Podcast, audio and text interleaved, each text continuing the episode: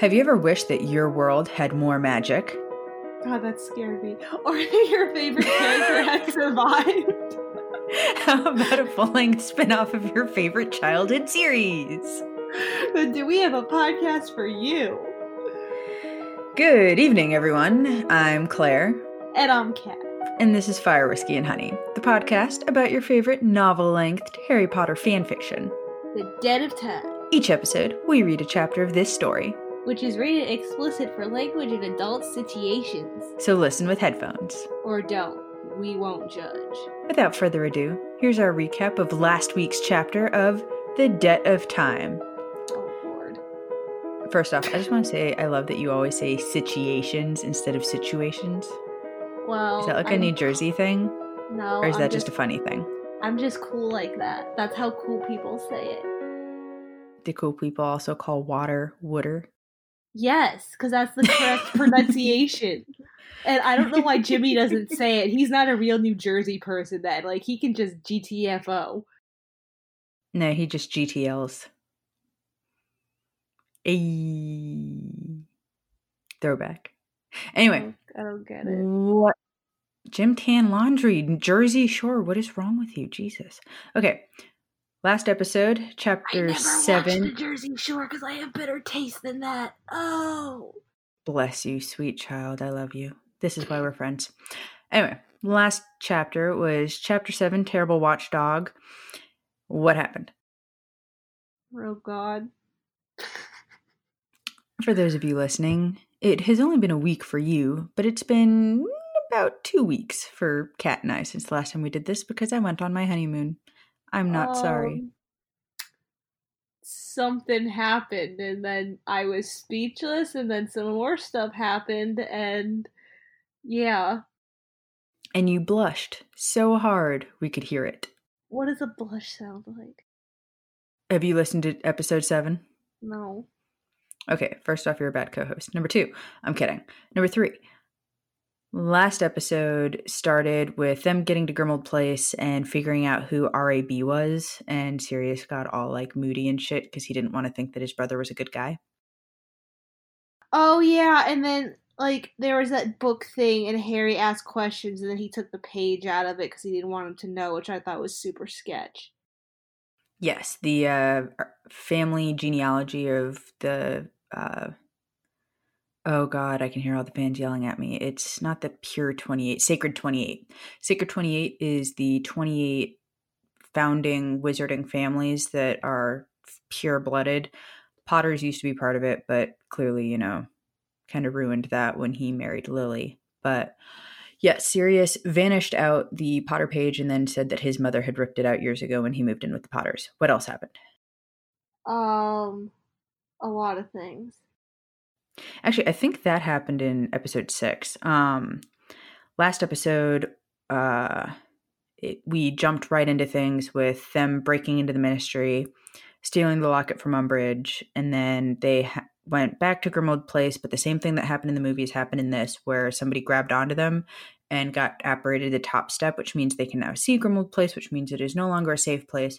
So Sirius, I believe, is the one who Sidelong apparated them. Oh, Hermione did it. Hermione apparated all three of them to uh, the Quidditch World Cup area where it took place years ago, and in doing so, got splinched.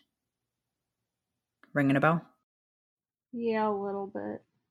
Okay, so Sirius was super protective of her, wouldn't let her wear the Horcrux, wanted her to heal up, was essentially pretty much in dog mode the entire time. Um, and then the whole thing with Ron being whiny and wanting to go home happened, and he left. And um, uh, oh, oh, and the big the big thing that happened for Sirius and Hermione was that Ron was like, and you're not even just here for me, and you're not here for Harry, you're here for Sirius. And Sirius told her that something had changed because of the life debt ritual, and he told her that he knew that she'd done the life debt ritual. And um uh and then at the very end, Harry said that he wanted to go to Godric's Hollow. Okay then. Nice recap. What happened at Godric's Hollow in the movies? Magic. Snake and a lady. What? And not the fun kind. Snake in lady. Little old lady walking around, doesn't say anything because she can only speak in snake language because she's actually dead and Nagini is hiding inside of her. Oh, okay. You don't remember that? No, I kind of do now. Yeah, they go to the graveyard where Harry's parents are. All right. So, chapter 8. December 26th, 1997. Happy Christmas, Sirius. With a sad smile, Hermione entered the room from the tent's kitchen. The wizard was currently resting on a large bed with a bandage wrapped around his arm. Sirius scowled at her. Christmas was yesterday. Yes, but you were unconscious yesterday, Hermione explained, holding a small cup out to him. And I brought you tea. Consider it my gift. She smiled as he took it, bringing the liquid to his lips, pausing only briefly to look up at her. She rolled her eyes, trying to look offended. It's not laced with anything. He narrowed his eyes. Can you understand my hesitance? I maintain that I was doing the right thing slipping you that sleeping drought. Uh, sorry, slipping that sleeping drought in your tea. Hermione crossed her arms firmly across her chest. You were exhausted and refusing to take care of yourself. Sirius winked at her. And it's your job to take care of me? Stop that. Drink your bloody tea. She swears now, he said with a grin. I'm starting to think I'm a bad influence on you. Drink the bloody tea, Sirius. Hermione scowled, but dropped her anger a notch when she saw him obey. Sirius held the now empty cup out to her, going so far as to open his mouth like a child to prove that he had swallowed every drop. Feel better? He stared up at her with a knowing look and smirked. Yes, but you could have just asked me to take a pain relief potion. You're a shit liar, love. Hermione flushed at the implied accusation. Well, I never know when you're going to fight me over something. She fell into the armchair, perturbed. You always want to argue with me. That's because riling you up is fun. She frowned. I don't like fighting with you. You will. He smiled and caught her look of annoyance. Before she could counter, he cut her off. Harry doing all right? Yes, he's got my wand, she said. He's been out there for a few hours. Still can't believe we lost two wands in that fight. One bloody snake. The trip to Godric's Hollow had been less than successful. A trap. They had figured out there would be a trap, but a snake hidden in, or sorry, they figured there would be a trap, but a snake hidden inside of an old woman? That they hadn't seen coming. So I need to figure out a way to do like flashbacks because they're in italics, but clearly I can't talk in italics. So we're just going to do like a shh. Or you could pull a Russell Brand. When I scream, that means it's in capitals. when I emphasize it with volume, that means it's in capitals. And then proceeds to scream profanity. God, that's and then everybody who's listening to this is like, what?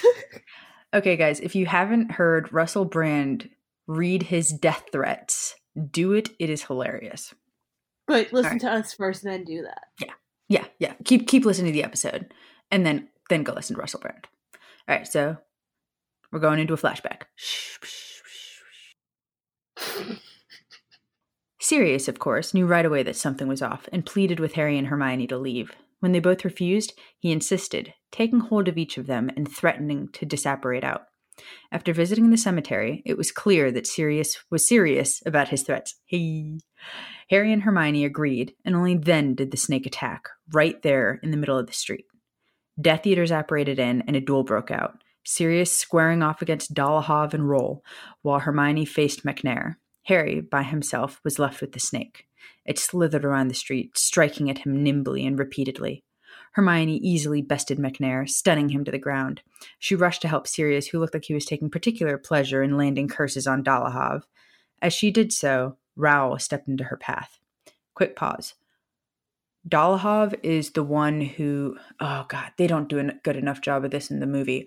Um, during the Ministry battle in number five, when Sirius dies, uh, Hermione is hit with a super nasty curse.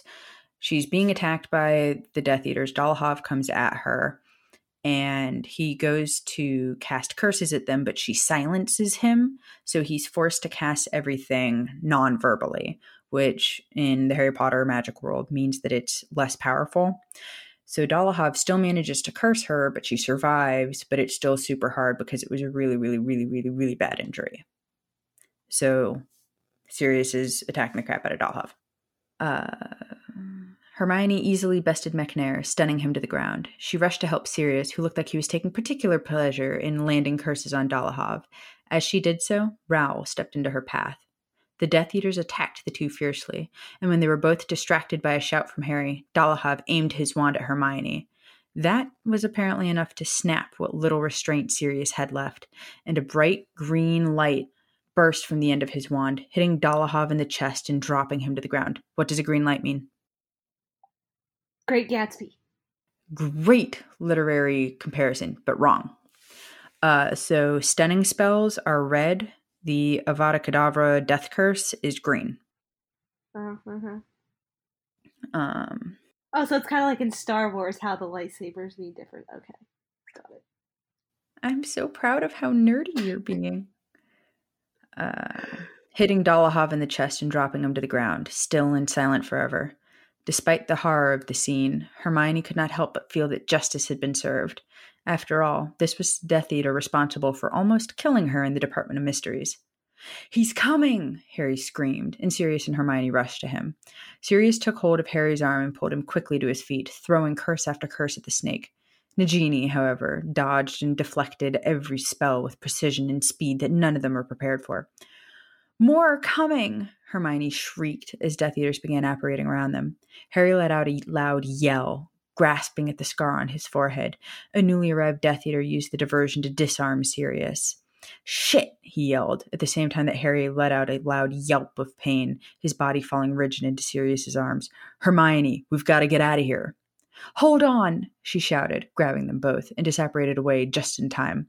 Unfortunately, the landing was less than graceful, and Harry pitched forward, snapping his wand into pieces, thus leaving one working wand between the three of them. Back in the future. At least you can do wandless magic, Hermione sighed as she looked over at Sirius sitting on the bed, still recovering from the splinching that had marred him during their last escape. She'd felt terrible, of course. Thankfully, it was not as bad as her splinching had been.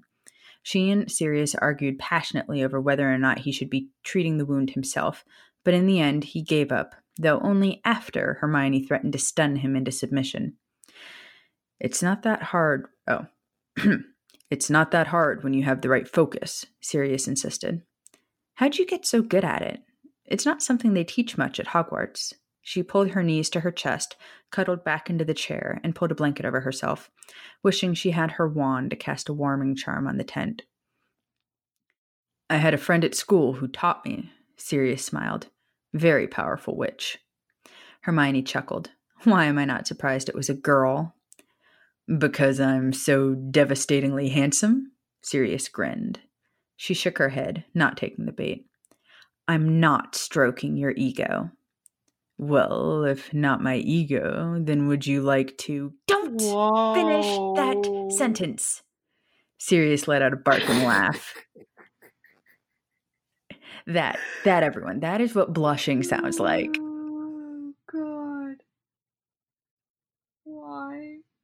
Don't finish that sentence. Sirius let out a barking laugh. It's so easy to get you riled up. Very endearing. Hermione, Sirius, Harry called as he entered the tent, soaking wet and shivering. What happened? Exactly. What happened? He's soaking wet and shivering. Did he himself? Think about it. Harry Potter, movie number seven. What does Harry do no that causes him to get dripping wet in the middle of December? It's almost like he's fully submerged in water. Almost like he broke through the ice and dived into a pond. Dove into a pond. Yeah, Jesus Christ, woman, when he goes to get the sort of. We're fighting. What? Hermione stood up quickly and rushed to him. Harry, what happened? She reclaimed her wand from him to perform a drying spell before shoving him into the nearest chair. Then she grabbed a blanket and hastily draped it over him. Are you all right? Where have you been? You were supposed to have been keeping watch. It's okay. Everything's fine. More than fine. I'm great. There's someone here. What do you mean? Who? Hermione looked up and watched as Ron walked into the tent, standing there holding a sword and dripping onto the threadbare carpet. You! She growled, throwing her wand onto a nearby chair. She fisted her hands tightly and ran at him, punching every inch of him she could. You are a complete arse, Ronald Weasley! I know, I know, I'm sorry, he shouted, trying to preserve. Uh, da, da, da, da. He shouted, trying to protect himself from her punches. Oh, you're sorry, are you? Yes, Ron said calmly. I, I was a right git. You were right. It was that bloody locket. I'm sorry for what I said. He looked up and caught sight of Sirius sitting on the edge of the large bed in the corner. I'm sorry, he said to Sirius, who had narrowed his gaze. After a long moment, the man nodded. Apology not accepted, Hermione yelled and reached for her wand. Hermione, Harry said, drawing her attention and sighing. He just saved my life. What? Sirius stood up. Why did he need to? Were the words breached? No, I, I, I saw something. What did you see? Sirius inquired, stepping forward and taking possession of Hermione's wand before she ended up cursing Ron with something permanent. A Patronus, Harry explained. A doe. Sirius's face paled. What did you say? A doe, Harry repeated. It led me to a small frozen pond. I lit Hermione's wand and looked down, and I saw it. Harry gestured to the sword in Ron's hand and grinned. We've got it. We can destroy more Horcruxes now. More? Hermione asked, her temper finally calming. Ron beamed at her apparent cooldown. He held up the locket, broken and black. She snatched it from him and turned it over for a careful examination. And you're sure it's gone? Pretty damn, Harry chuckled, nervously running his fingers through his newly dried hair. It fought back when I opened it. Ron stabbed it with a sword. Good redemption, Sirius commented, glancing between Ron and Hermione carefully. How'd it fight back? Ron looked down shamefully. I'd rather not talk about it. Do you remember what happened? No. Uh, so picture frozen pond. Harry jumped in. Locket tries to like choke him out while he's doing it. Ron ends up jumping in, pulling Harry out, jumping in again, grabbing the sword, coming out. They go to open the locket and go to hit it. And out of the locket comes two silver figures. One's Harry, one's Hermione. Ringing a bell. They start kissing. Whoa, what? Well, listeners, it looks like Kat has some more homework to do this weekend, and it involves watching Deathly Hallows Part 1. Well, I don't usually watch the seventh part one and two very much because, like, it makes me sad, and also some of this stuff freaks me out, and I don't like it that Dobby has to die. Well, lucky for you, this part happens before Dobby dies, so you can just turn the movie off before that. Yeah, because like I'm weird like that. Like in Love Actually, where what's her face finally gets the hot dude to her apartment. Like I always have to fast forward through oh that. Oh my god, I can't, so I can't right? watch it. It hurts. It's so me. awkward. Like I'm just like no. Okay. It yeah hurts. God, he's really hot. Yeah. Okay. So Harry Potter. Harry Potter. So anyway, um, yeah. So when Ron tries to destroy the Horcrux, he sees Hermione and Harry kissing and saying that they're happier without him, and because that's Horcruxes latch on to what you're afraid of.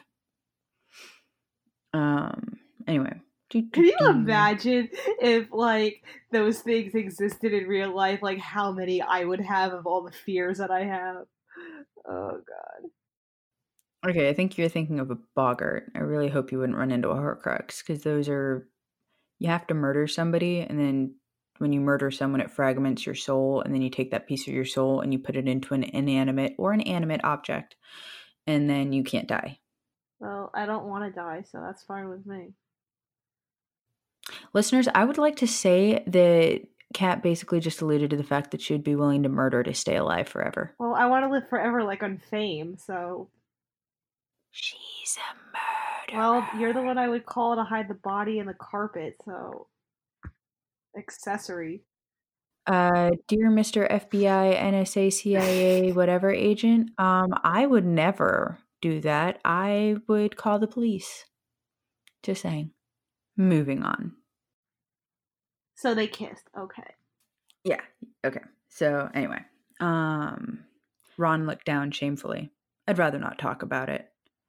Wait, how'd you get the sword? You said it was in a frozen pond? Hermione asked. When Harry flushed and avoided her gaze, her mouth fell open. Oh no, Harry, you didn't! I did. Stupid, I know. Especially since the locket was still around my neck. It tried to drown me. Sirius rounded on Harry. What? Ron saved me, dove in after me, pulled me out, and went back down for the sword. So, can we all just move on now? Harry asked, exhaustion dimming his eyes. Sirius gave a curt nod, but Hermione was still eyeing Ron distrustfully. Please, Hermione.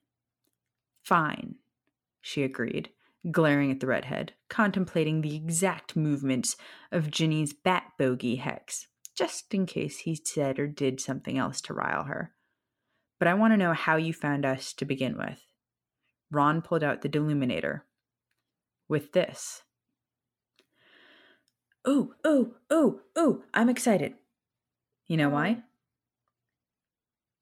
March 27th, 1998. Oh,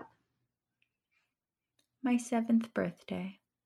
oh, good time Back when Good times. I think that was actually the year I did the Harry Potter birthday party. My mom made a sorting hat pinata.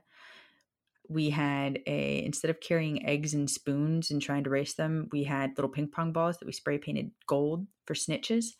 And mom made a Harry Potter cake with one corner with no icing because one of my friends was a heathen and hated icing. Okay, then. March 27th, 1998. The group had spent months continually moving from campsite to campsite, stopping only for a day or two before moving again.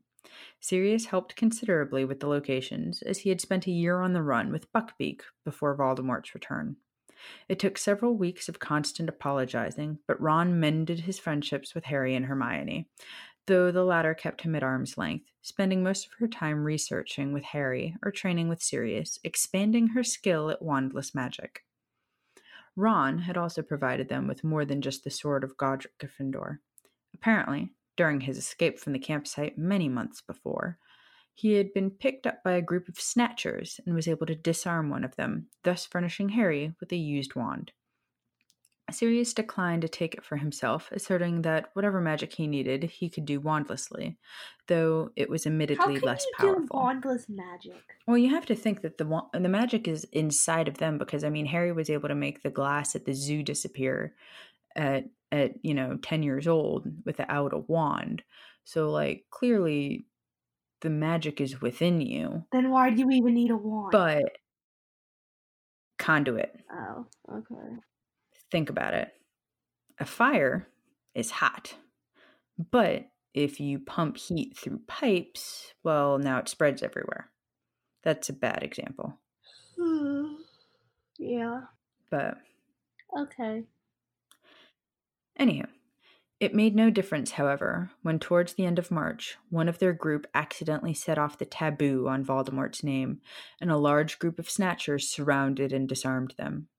Hermione had been smart enough to throw a stinging hex at Harry's face, thus obscuring his well known scar. Sirius was too easily recognized, so he shifted into Padfoot before anyone caught sight of him. Hopes of escaping were put to rest due to the fact that he could not possibly leave any of them behind, especially Harry and Hermione. So, while the Snatchers bound the two young wizards and the witch to another kid and a wounded goblin, Padfoot was tackled and tied down by Fenrir Greyback. Scabior, this ain't a real dog, Greyback insisted.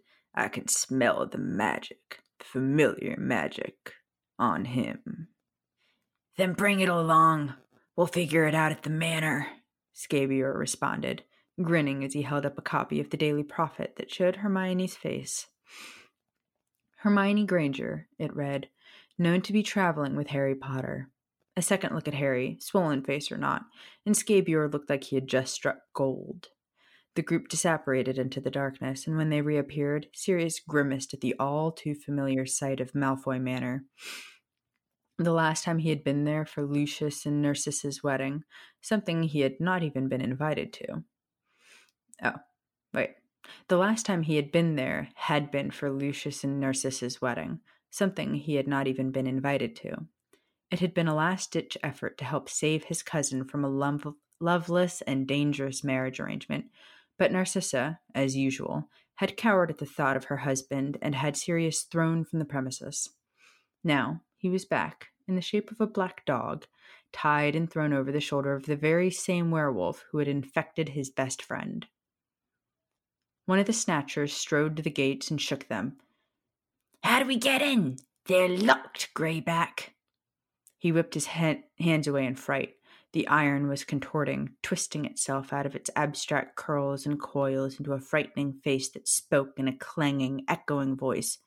State your purpose. You sound like Kreacher when you say that. You might as well just go for the Wazowski. You didn't file your paperwork last night.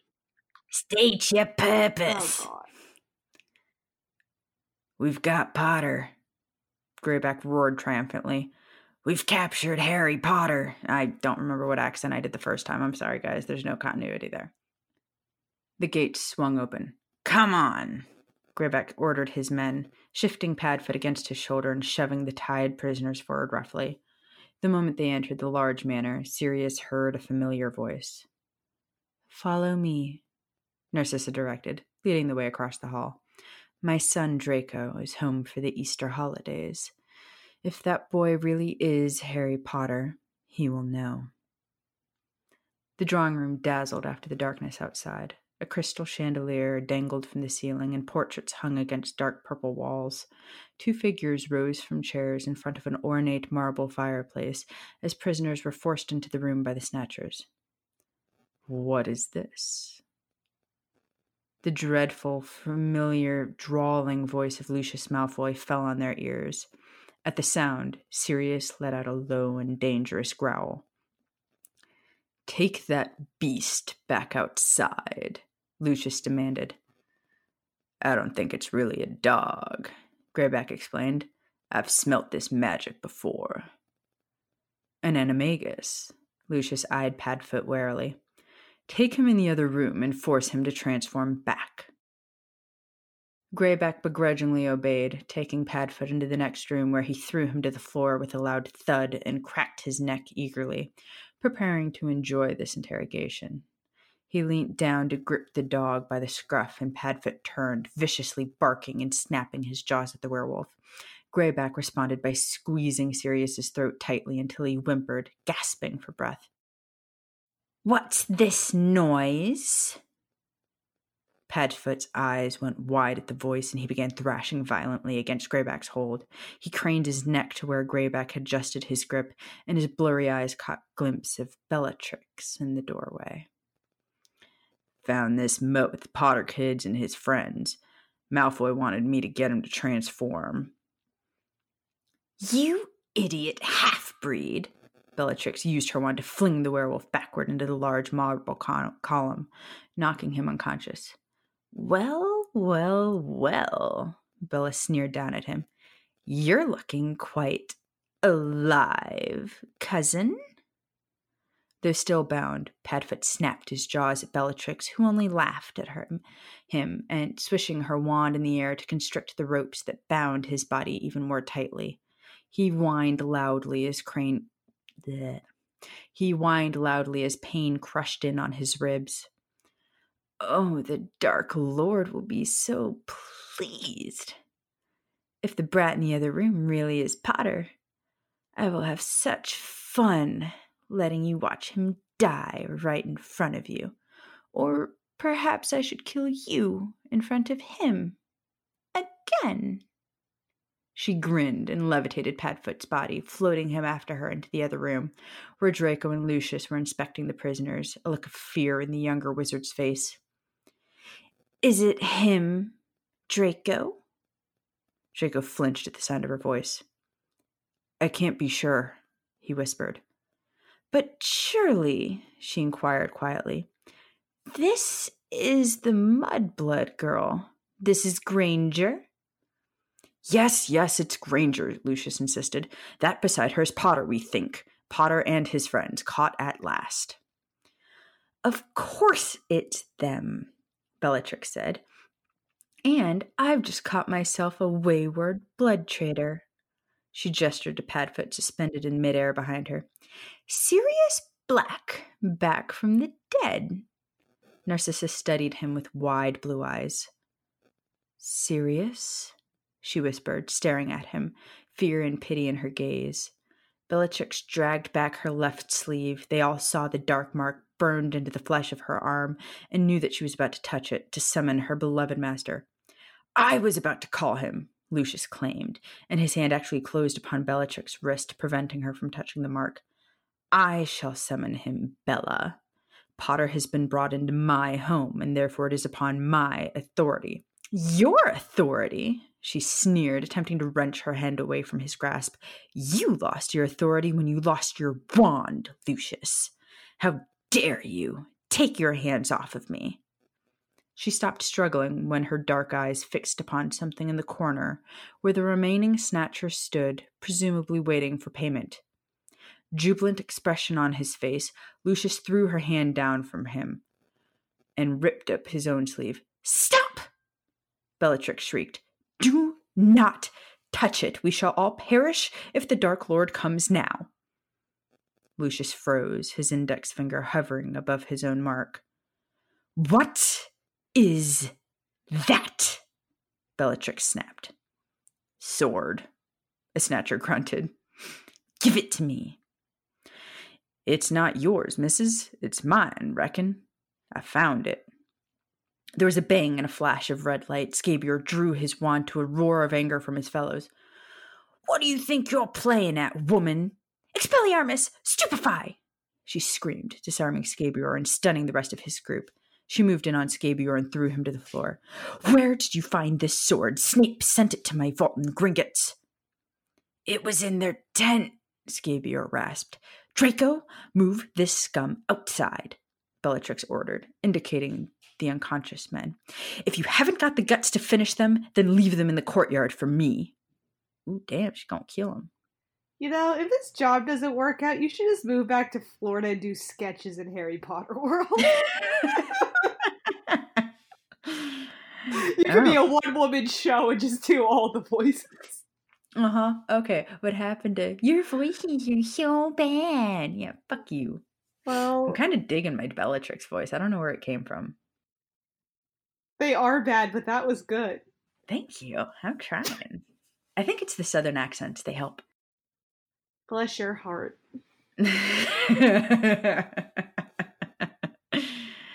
I live in the real South now. You don't say that unless you mean it. Wormtail. Uh, we're not there yet. Uh, they don't know that. don't you dare speak to Draco like. Narcissa began furiously. Bellatrix screamed, Be quiet! The situation is graver than you can possibly imagine, Sissy. We have a very serious problem. Because their problem's serious. She stood, panting slightly, looking down at the sword, examining its hilt. Then she turned to look at the silent prisoners. Put them in the cellar while I think of what to do. Take them down, Wormtail. At the mention of his name, Padfoot growled and barked viciously, thrashing in the air as he tried to break free of his bindings, struggling to reach just an inch of flesh so he could tear it from the body of the traitorous rat. Wait! Bellatrix ordered sharply. Except for the mudblood and Sirius. She gestured first to Hermione and then to him. Keep the blood traitor away from Potter, she directed, likely figuring that keeping the two separate would cause them the most pain.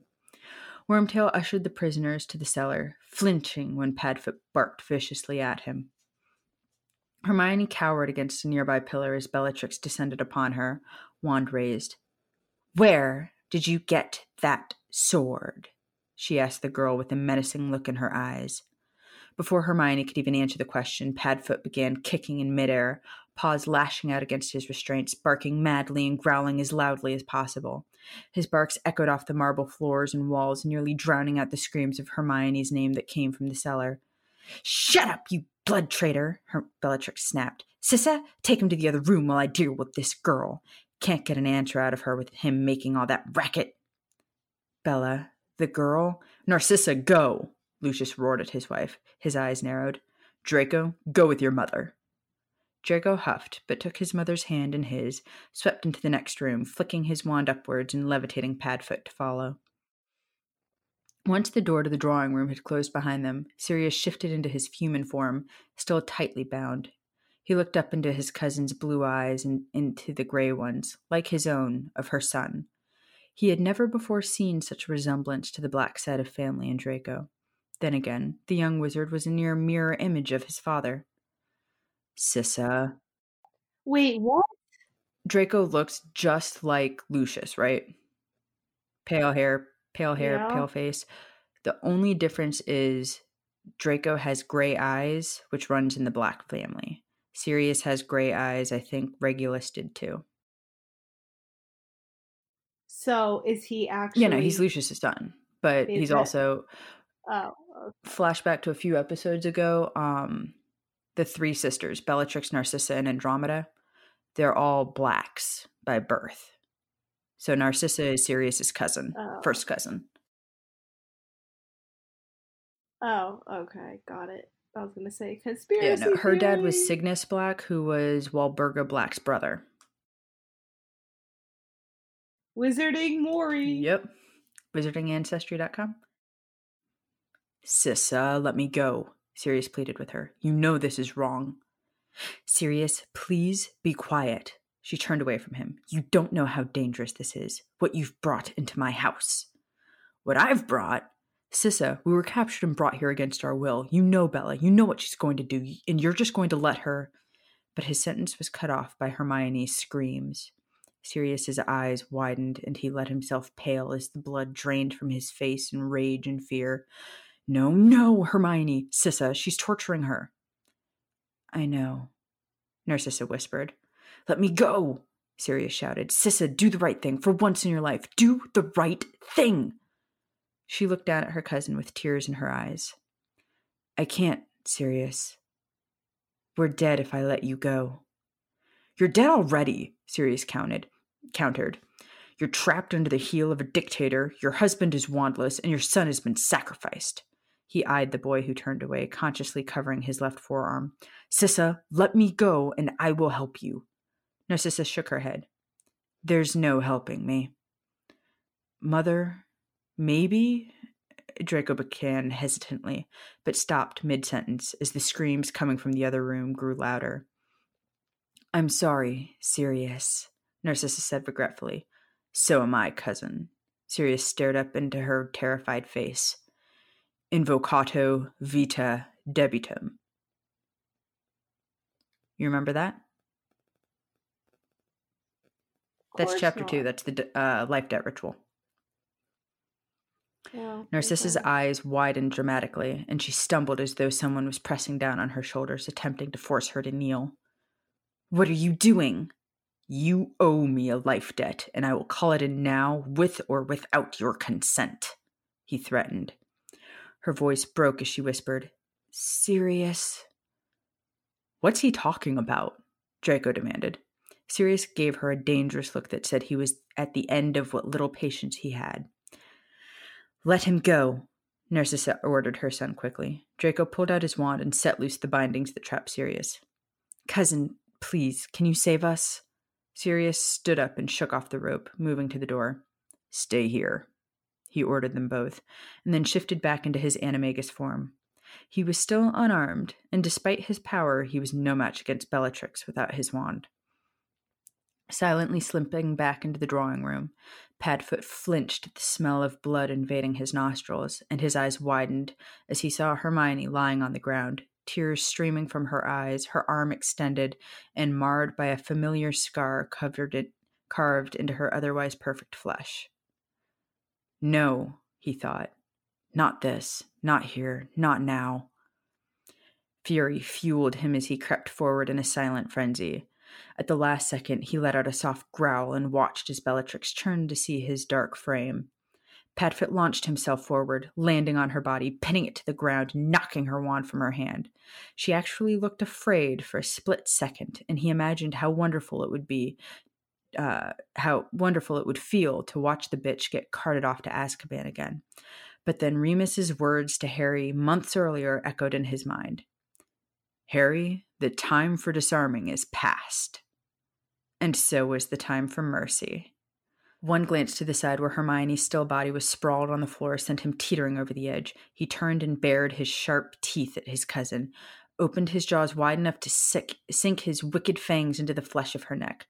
Bellatrix tried to scream, but the sound died as Padfoot tightened his grip on her throat and violently tugged backwards, tearing it from her body. Crucio! He heard behind him briefly, and a sharp pain racked his entire body. Padfoot fell to the ground, whimpering as the sensation of a thousand knives carved into his flesh. Looking up, he saw Lucius Malfoy staring down at him with scorn, Hermione's stolen wand in hand, and a hint of joy in his face at the position he was in now. Padfoot snarled between whimpers of pain as his gaze met Lucius's. He recalled a time long ago when the same Death Eater had had a wand trained on him, just like this. A small scar to the left of Lucius's nose was a reminder of how that last encounter had ended. Narcissa, I think it's time for you to reaffirm your loyalties and vows, my love. Lucius said coldly. Your blood traitor cousin just murdered your sister. While there is no love lost between myself and Bellatrix, the Dark Lord will not be pleased. Bella, Narcissa whispered, bringing a hand to cover her mouth. Draco stood beside her protectively, blanching at the sight of his aunt, soaking in a puddle of her own blood, throat ripped from her body. Kill the beast, Lucius ordered his wife, pointing at Padfoot. Narcissa shook her head defiantly. Lucius, do it yourself willingly, Lucius said with a sneer, or I will make you do it. No, Narcissus stood firm. You've been using the Imperius on me for twenty years, and I am done being your little puppet. You insolent, Lucius hissed as he raised his wand to his wife. Avada Sectum Sempra! The scream came from behind Lucius, and the elder Death Eater turned with wide, cold eyes to his attacker and toward the wand pointing aggressively in his direction. The wand in Lucius's own hand fell from his grip as blood seeped through his finely pressed shirt. As his body fell forward, Padfoot traced his gaze along the hawthorn wand, gripped in white knuckled fingers, to blemished arm, and then to Draco, who stood tall and firm, staring with hard, cold, gray eyes at his fallen father's back. Jesus. Boom! What a chapter, am I right? Yeah, that's intense. I was actually really excited for this one just because it's like all the other chapters, you know, it's kind of been okay, you know, we're setting up for things to happen and, you know, we're bringing Sirius back so that he can be involved in the story. But this one, I feel like, is like it goes through damn near all of like an entire half of movie seven in an episode er, in one chapter. So you're getting a lot of stuff, but like seeing those scenes that are so classic from the movie and the books, you know, Hermione getting tortured. So actually in the books, I don't think she has mud blood carved into her arm. She's just tortured. But to have that paradigm shift of it's not her, you know, suffering and them waiting for Dobby to come and let them out, and then Harry and Ron stopping it and Dobby helping to stop it. It's Sirius killing Bellatrix by turning into a dog and ripping out her throat. And then Lucius Malfoy getting killed by his son and his wife saying that she's been under the Imperius for 20 years and like knowledge bomb. Right? Okay, but I'm going to need more feedback though. I don't really have anything to say. Are you wowed? Are you amazed? Yeah, I am sham wowed. You're the literal worst. Okay. Um there was one little nugget in that chapter that hints about what's going to happen at the end of season one, beginning of season two. Did you catch it? Of course not. I tried really hard not to emphasize it because it was actually the first time I caught it. Granted, this is only like I think my second or third, maybe fourth time reading the first book of Debt of Time. I mean, um, but there's, you know, screw it. I'm going to point it out to you because I'm pretty sure you're still not going to guess what's going to happen. Oh, thanks. No, no, no, no, no. It's not anything bad. It's just, it's so fantastic that I don't think you're going to realize it.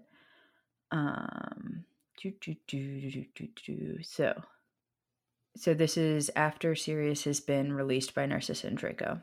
Silently slipping back into the drawing room, Padfoot flinched at the smell of blood invading his nostrils, and his eyes widened as he saw Hermione lying on the ground, tears streaming from her eyes, her arm extended and marred by the familiar scars carved into her otherwise perfect flesh. Wait, first off, since when does she have scars? Um, if you remember in the movie, she uh Bellatrix carves the word mudblood into her arm. Okay, yeah.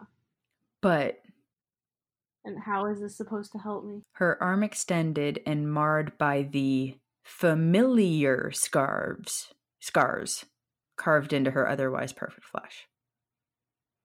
Yeah, and familiar. They were carved into her skin 30 seconds ago. How does he know what they look like? Why are they familiar? Because he was there. He's a clairvoyant. I don't know. I'm a muggle. I Hey, struggle. Kat, do you hear that? It's the sound of the winds of change. Great Monsters Inc. reference. I'm glad you got that. But the sound you're actually hearing is all of our listeners either groaning or screaming. Well, I'm a muggle. I struggle. The muggle struggle is real. I have that written on a coffee mug. Y'all gotta just remember that I'm not very observant, and sometimes I don't pick up on crap like this. And also, this is my first time hearing all of this, and so and and he's based. hearing it one chapter at a time with like two week breaks sometimes. So we'll give you some slack. But uh y'all ever see Friends? You remember that thing that Ross did with his hands? That's what's happening. and it's not unagi. Like, no offense, but I give no F. Fucks. She means to say fucks. Correct. That being said though, um You know who I think is a witch? who? Jennifer Lopez. She has not aged a in, like- day in well, her I mean, life. She she basically stopped aging at like Jeez. 25, 30. No, no, because she like matured like a fine wine at 30 and then she just stayed there. She hasn't changed. It's not fair. These people. Sorry, that No, it's fine. really random. Okay, so another random thought. What is the purpose of bath salts? And I'm not talking about the drug, I'm talking about what you put in the bath. Because all they do is sink to the bottom and they scrape your butt, and it's like you're taking a bath in the bottom of the ocean it feels like sand. Like bubble bath, people. Bubble bath is better. Stop cutting your butts. Okay, number one, I don't know that I've used bath salts since like the 90s, maybe early 2000s. Number two, that took a wild left turn. and like I understand that sometimes Epsom salts can like help detox your body and like work with inflammation and stuff, but I don't want to sit in a hot bath and have my butt get cut up and all my lady bits by bath salts because they stick to the bottom. You know, there's actually a way to avoid that. Bubble, Bubble bath. bath. or bath bombs. Yeah, I just don't understand the purpose of that. Okay, so that was random topics by Kat.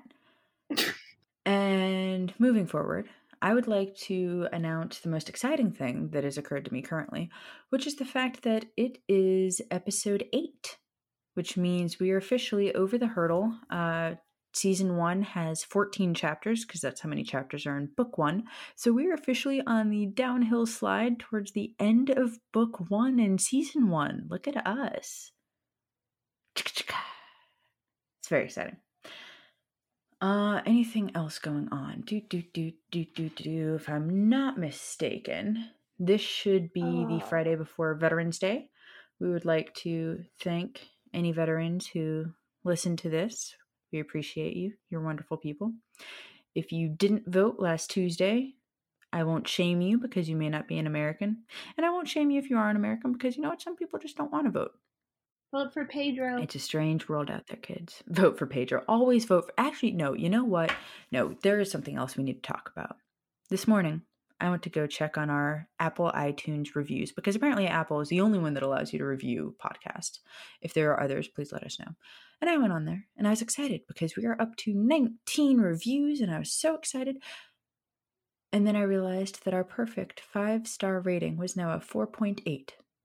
And I wondered why. And I looked and somebody gave us a one star rating.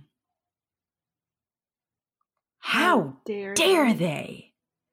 And they didn't even have the audacity to leave a review. They just rated us. So we don't even know why it was a one star, which is honestly the most infuriating part of this. Yeah. jerk.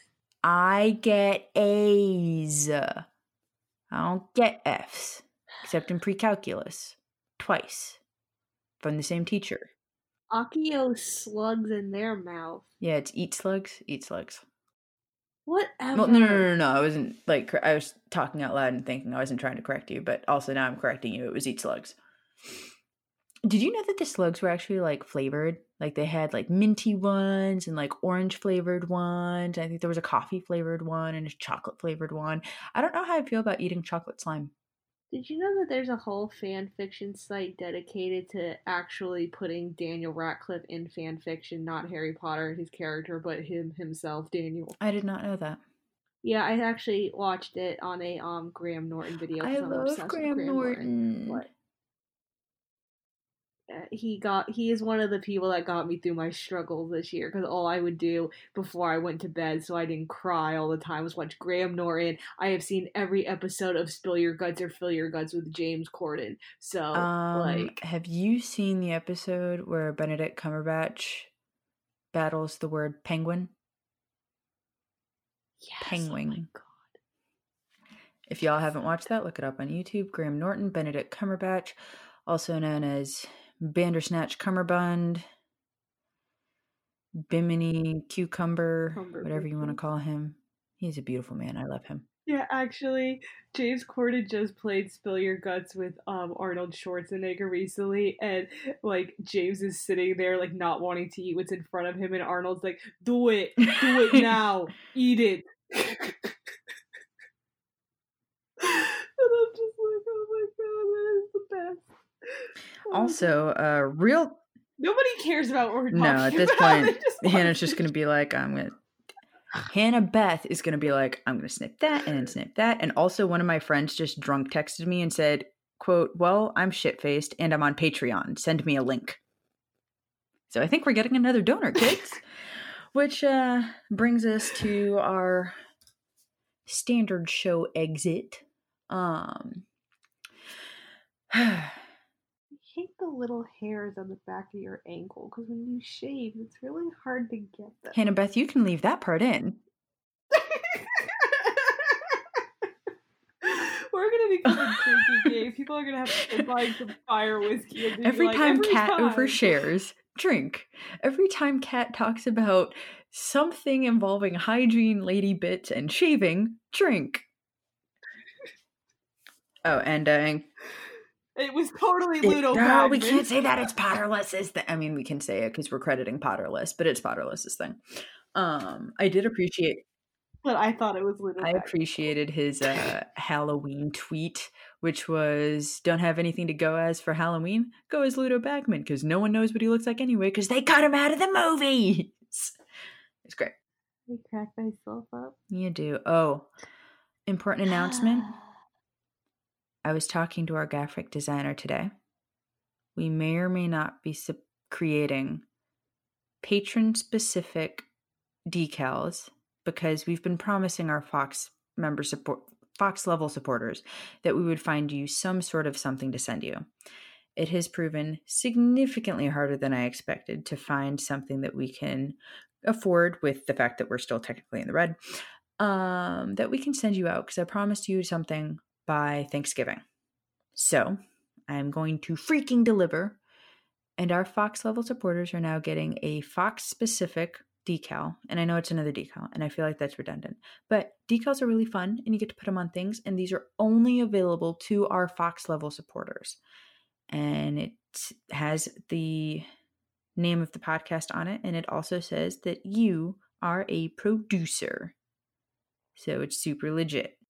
Yeah, and this muggle better send my package to me tomorrow because I am looking forward to it. Yes, I will, because the other exciting thing is if you go to TeePublic, that is T double E public.com, we now have t shirts available for sale. I believe we also have some other selections of things. I think we might have magnets um, lots of fun things. But we have shirts, we have hoodies, we have short sleeve shirts, we have long sleeve shirts. So for those of you who are in the northern hemisphere, long sleeve shirts because it's cold as balls. For those of us who listen in Australia, cough cough besties, you can get our short sleeve shirts and our tank tops. It's very exciting. I just got my shirt. I love it. It's super soft. It's super cute. And oh, by the way, it doesn't just come in purple, it comes in whatever colors I selected that I thought went well with the logo. Well, bam.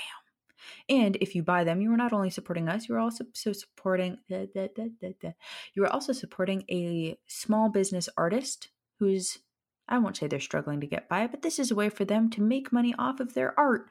And for those of you who like art or do art, you know how hard that is. So by supporting us at TeePublic, you're supporting us, you're supporting small business artists, and it's a good thing all around. And they're super cute. TeePublic. All you have to do is search for Fire Whiskey and Honey, and we will pop right on up. Also, we will be posting that link on our Instagram Linktree.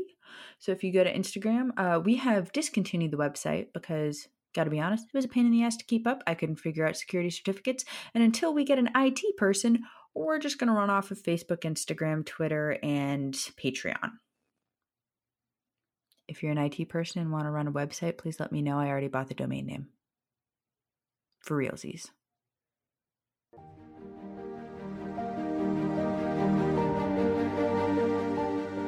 Thank you for listening to another episode of Fire, Whiskey, and Honey! Exclamation point. A special thank you to Shaylani for allowing us to read your story week after week after week. Thank you to Blue Ivy Creations for creating our logo and and our decals.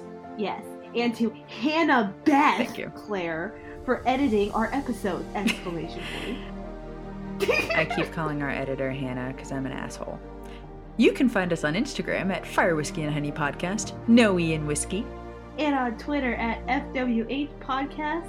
Exclamation point. If you enjoy this podcast and would like to support us on uh, support us and get extra content, please support us on Patreon.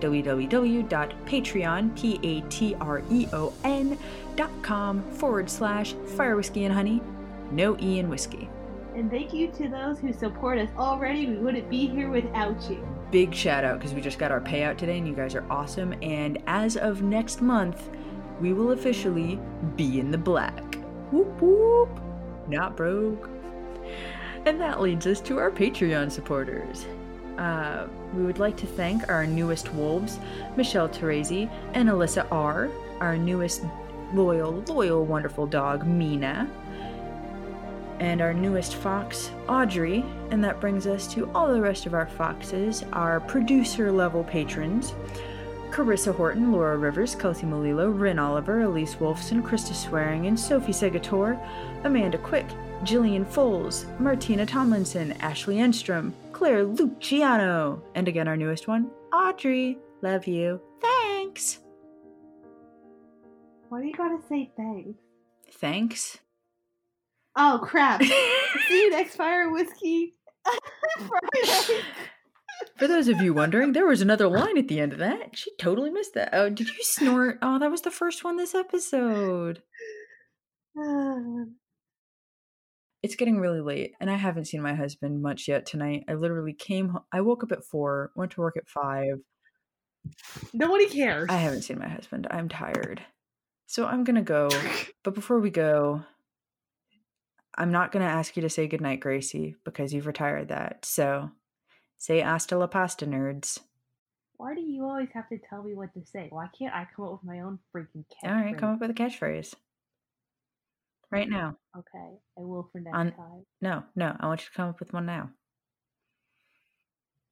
Okay. Um, Two hours later. shut up. Peace out, Muggle people. do, do I have to say it like that? no, I will figure it out. Unicorns rule. Bye bye. You are the weakest link. Bye bye. Peace out, There we go. Scout. There we go. Good night. Here's. Johnny. Okay. It's freaking bats. I love Halloween. I smell children. Oh, I'm so sad Halloween's over.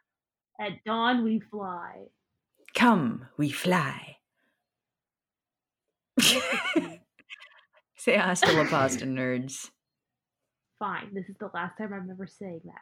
Asta la pasta nerd. Damn, I was really hoping that was going to take off. But Coming with my own catchphrase. Next time I will have a better catchphrase